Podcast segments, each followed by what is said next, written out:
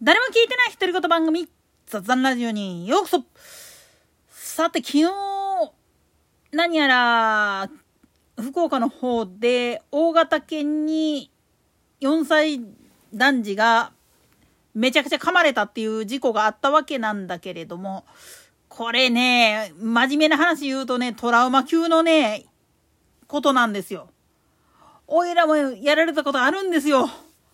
秋田のミックスに。なんでやねん。まあ、この話やり始めるとちょっと、いろいろと問題があるんで、置いとくとしても、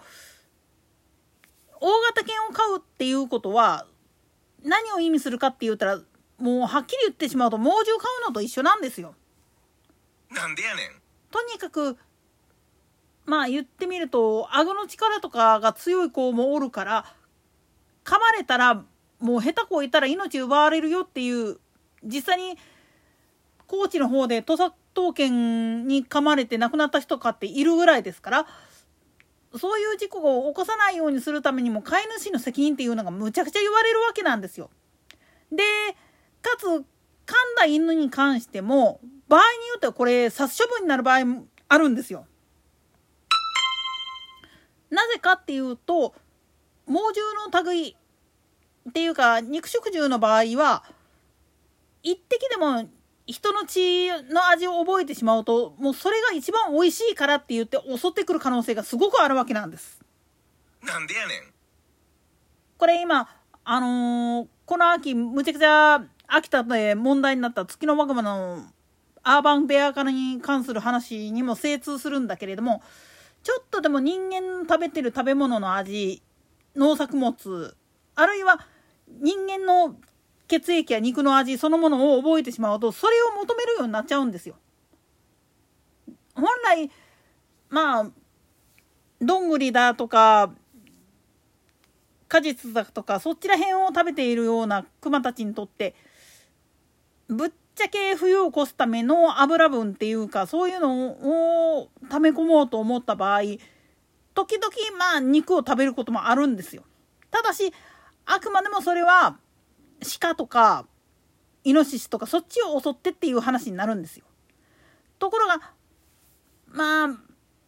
森のどんぐりかって基本的に言うと周期ごとに不作と豊作の時があってその豊作の時に子グマを産みすぎたりすると食料がなくなってしまってそれゆえにテリトリーから追い出されるっていう形になってしまってそれで里山に降りてくるわけなんです。言ってみれば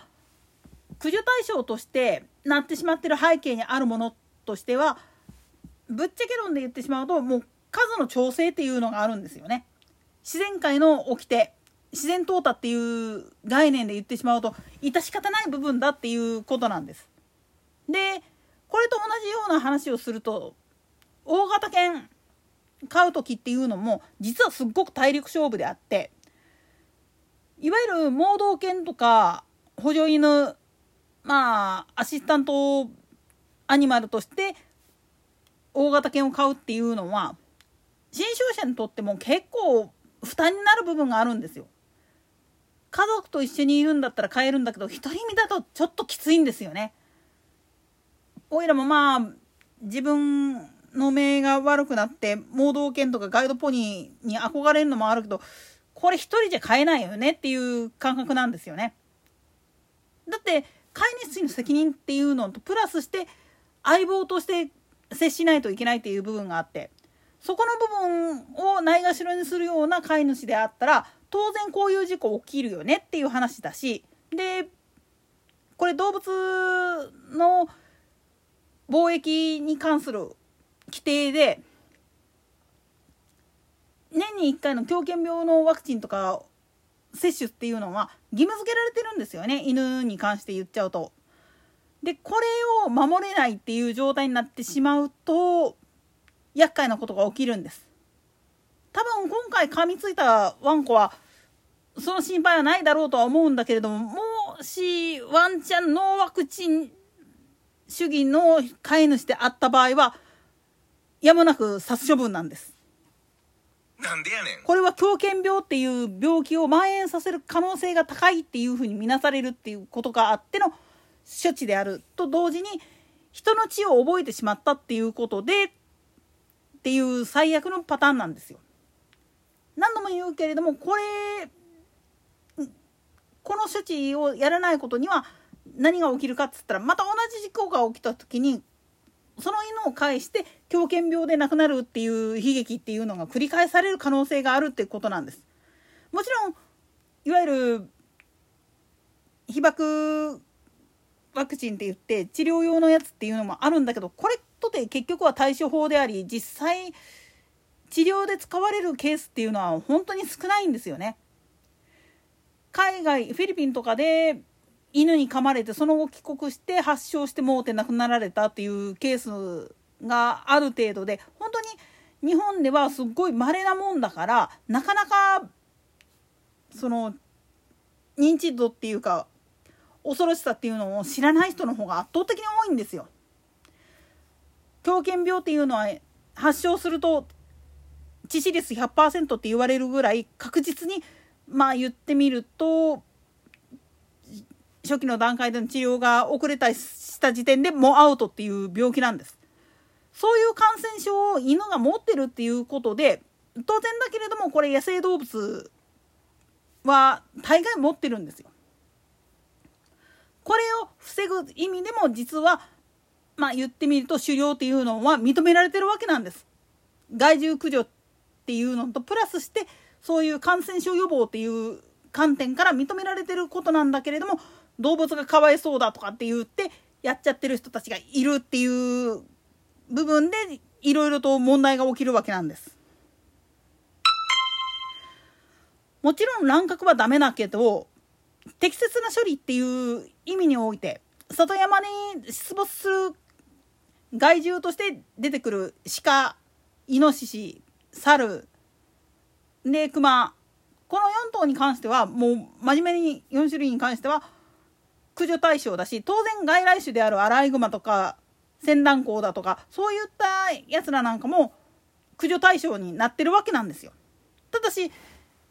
いわゆる猟友会とかの方から助成金が出てってできるのが今の段階では鹿とイノシシだけなんですよね。だから猟銃持ってる人で熊用の弾を持ってる人とかっていうのは本当にごく稀で使用許可が下りない限り本当にまあ地元の公安委員会および役所の方から許可が下りないと使えないっていう代物なんですよね。だからまあ言ってみるとハンターになれる人になったとしても猟銃に関しては銃刀法に定められた形での管理手入れっていうのが必要になってくるんだよっていう部分を研修した上でハンターをやれるわけなんです。当然罠の設置とかに関しても役所と相談の上でやらないとダメだしそういうふうな厳しい規制があった上でやってるんだっていうことを知らないでまあ言ってみると罠を開けてしまったりだとか逆に他のまあ猫とか犬がほっつき歩くのが迷惑だからっつって勝手に罠を仕掛けて結局